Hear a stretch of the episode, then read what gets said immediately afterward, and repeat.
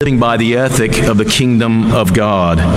We have a different code of ethics. We have a different motive for how we live our lives. And so many times we're drawn to being just like the world. And sometimes we try to be so much like the world in order to get a hearing from them.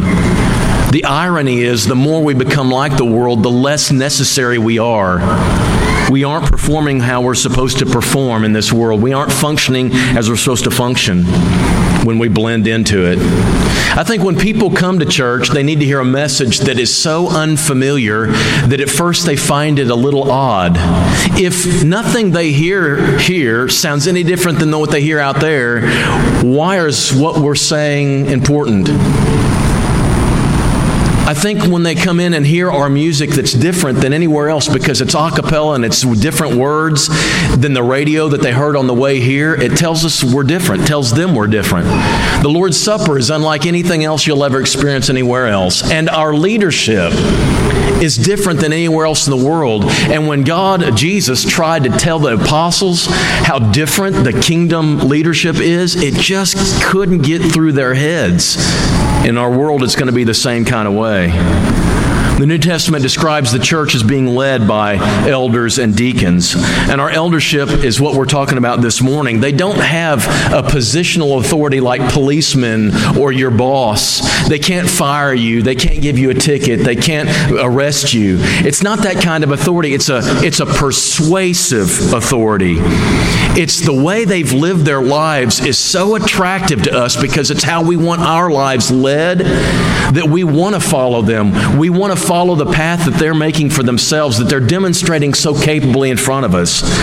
And so I'm willing to walk behind them, and I'm willing to submit to them, and I'm willing to follow the path that they're establishing, and I want them to lead over us into places that maybe I don't even have the strength of character to go. That's persuasive authority.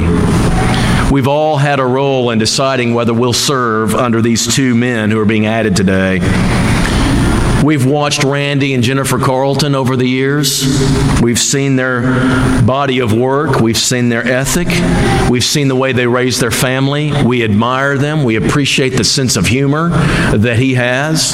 We can witness with our own eyes how they've made choices and they make good decisions in their lives. It's the same for Jeff and Rae-Ann Madden. We trust them.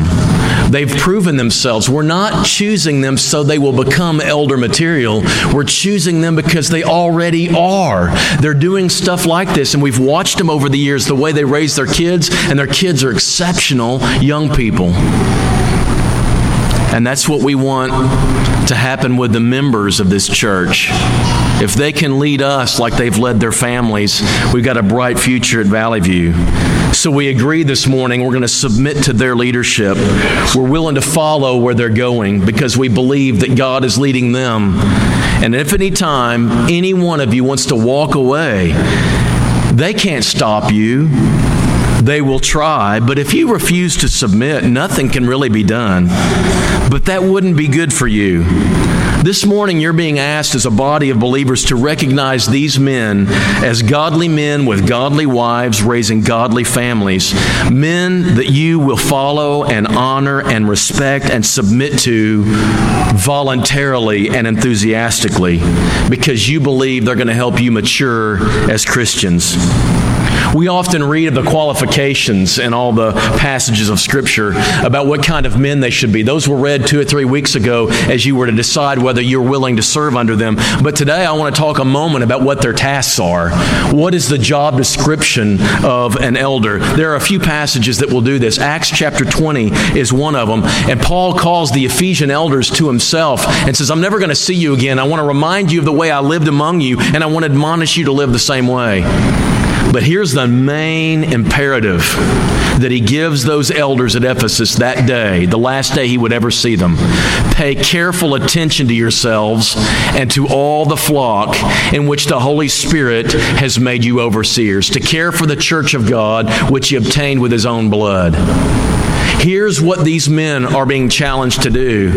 You don't just look after your own maturity. You do. They need to continue to grow in their maturity and in the way that they have a deep spirituality. Yes, but now they need to concern themselves with how we can be more spiritual. How can they bring the word to bear on us in our lives? And I also believe this, church. These men have been led by the Holy Spirit to serve this function.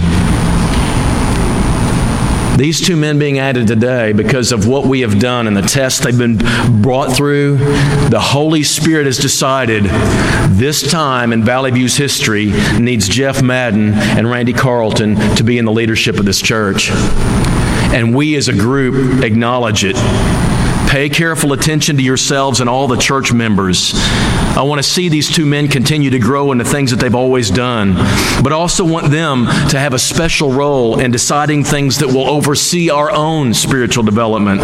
They have a responsibility to look after false doctrine that might arise here, but also when we get a little lazy, when we get a little spiritually complacent, these two men have a responsibility to spur us on a little more. They make sure that our Bible classes are properly conducted so that we're fed and so that what's preached from this pulpit really is the Word of God and it's strengthening. And they oversee opportunities to provide strength and nourishment for all of us. And they'll answer for how they did this. Then we turn to Titus chapter 1. Passage with a lot of qualifications in it. They're called God's stewards of his church, verse 7. But I want you to see that this is the purpose statement. He must keep firm to the trustworthy word as taught, so that, this is an elder here, so that he may be able to give instruction in sound doctrine and rebuke those who contradict it. These men serve for this main reason, to know the Word so well they can bring it to bear in the circumstances of your life and recognize when something's being done or taught that is incorrect and be able to challenge it. They're our first line of defense against dangers that crop up in our lives. But the best description is Ezekiel chapter 34. God fires all the elders of Israel, every one of them. He says, I fire you, you're done. Here's what he says. He says, I'm going to become the shepherd of my people. And I want you to notice the things he does. I myself will make them lie down, declares the Lord God. I will seek the lost. I will bring back the strayed. I will bind up the injured. I will strengthen the weak. And the fat and the strong I will destroy. I will feed them in justice. That's what God calls our elders to do. That's their job description. The role that Randy and Jeff take on today and that all 8 of these men now have is a serious one. Please be in prayer for them as they serve. This role is why we have church membership. I have debates with people every once in a while, and they say, I've never heard anywhere in the Bible it says you become a member of a congregation. I get that. I know that's true. But I also know this, that if a shepherd is responsible for the people in his flock, he needs to know who those people are. He needs to know who is it that's here that I feel a responsibility to look after. And if you're a person who comes casually, you come every once in a while and then you go out, but you're not really a member here, I don't think the elder has a responsibility toward you beyond what happens in this moment. But he does have a responsibility if you're a member of the Valley View Church of Christ. These men are our shepherds. You know that and you submit to that. This role is really difficult in our times. We live in an individual culture where everybody says it's about me and my stuff and the decisions I make, and no one has any kind of say in what I do. It's also because this congregation is particularly large. How does 8 men look after this many people? It's their obligation and it's their challenge. But we can, as a body, make this more manageable. Here's Hebrews chapter 13, verse 17. Obey your leaders and submit to them, for they're keeping watch over you, for those who have to give an account, too. Let them do this with joy and not with groaning, for that would be of no advantage to you. The blessing that you have is that you have 8 godly men who are going to help you become better than you are right now.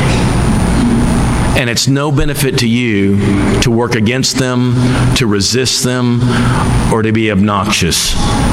There's no sense in that. So I'm going to ask you as a church two questions. At the end of the two questions, I expect to hear, I do. We're not getting married, but it's similar. Here's the two questions. Do you as a church agree to serve under the oversight of these men, to submit to their way of life and leadership so that their work is a joy? Do you promise to keep these men in prayer as they do their best to be a great blessing to you? And for these men, where they are, I ask you to make the same covenant. Do you, Jeff and Randy, agree to serve along with Danny and Wes and Mac and Paul and Terry and Gary, carefully monitoring your own walk, giving diligent attention to the walk of the members at Valley View? Do you agree to engage in serious prayer about your task and study deeply the Word and watch carefully and lovingly the lives of the members of this congregation? In a moment, they're going to be able to answer that. I have one verse to share with these men this morning. If I had one verse to put before an eldership, it would be this. It's actually two verses together. It was Paul's goal. It was also his method, and it reveals his power source. Colossians chapter 1, verses 28 and 29. Him we proclaim, warning everyone and teaching everyone with all wisdom, that we may present everyone mature in Christ. For this I toil, struggling with all the energy that he powerfully works within me. That's the goal of this eldership. Gary James has a word for our new elders and for all of them before we have a prayer for these men.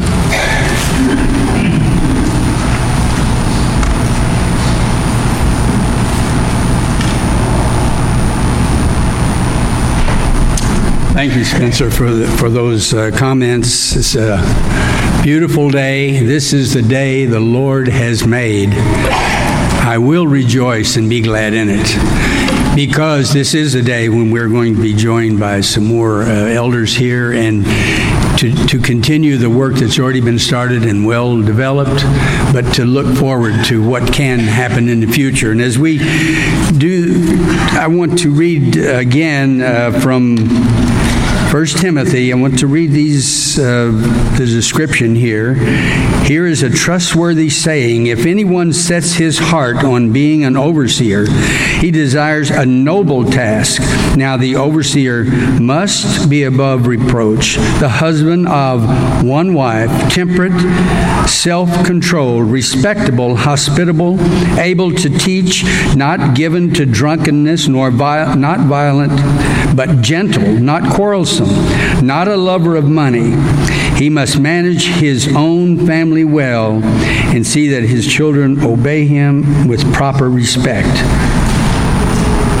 If anyone does not know how to manage his own family, how can he take care of God's church? He must not be a recent convert, or he may become conceited and fall under the same judgment as the devil.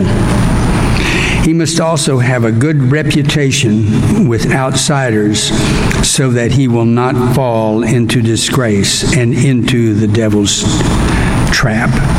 And then in verse 11, in the same way, their wives are to be women worthy of respect, not malicious talkers, but temperate and trustworthy in everything. It's a joy to be able to be in this situation where we're going to ask your affirmation for their support. Would Randy, would you and Jeff come up here along with our present elders? If you would come up and kind of gather over on this side.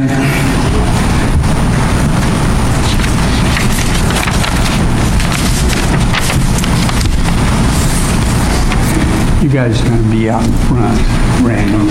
Yeah.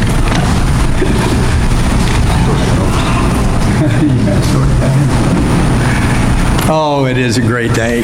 It is a great day.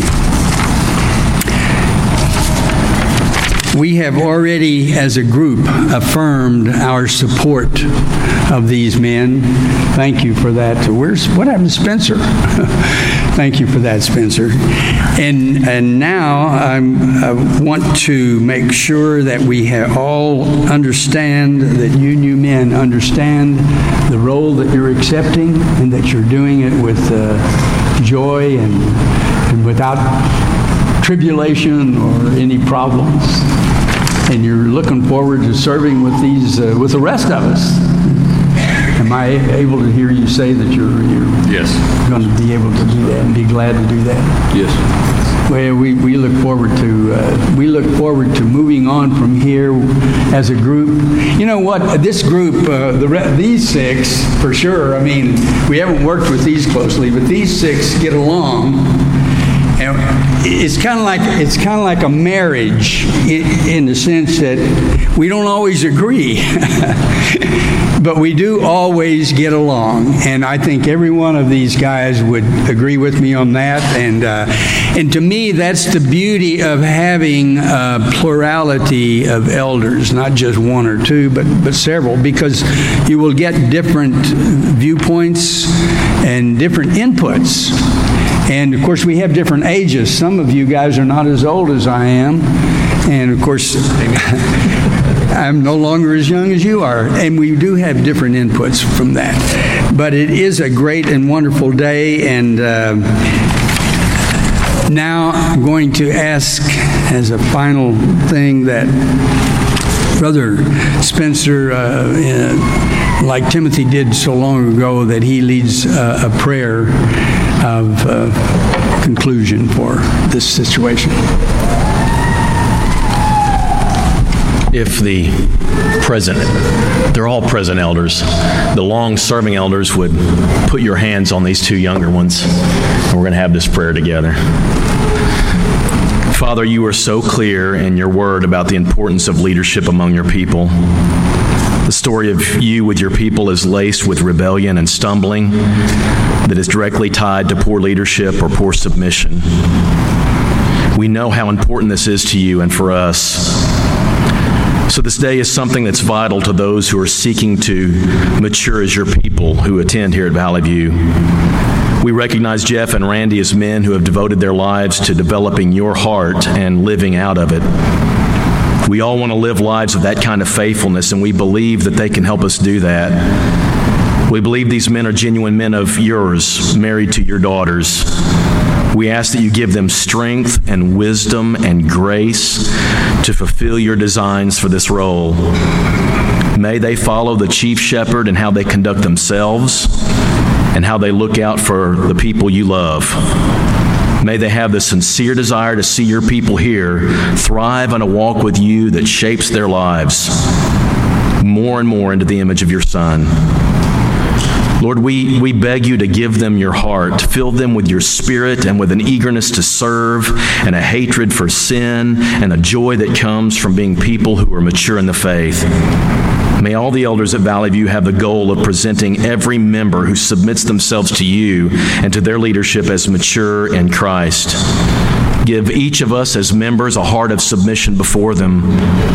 Make their work a joy as something that rewards and delights them, even as it challenges them to become ever more deeply rooted in you.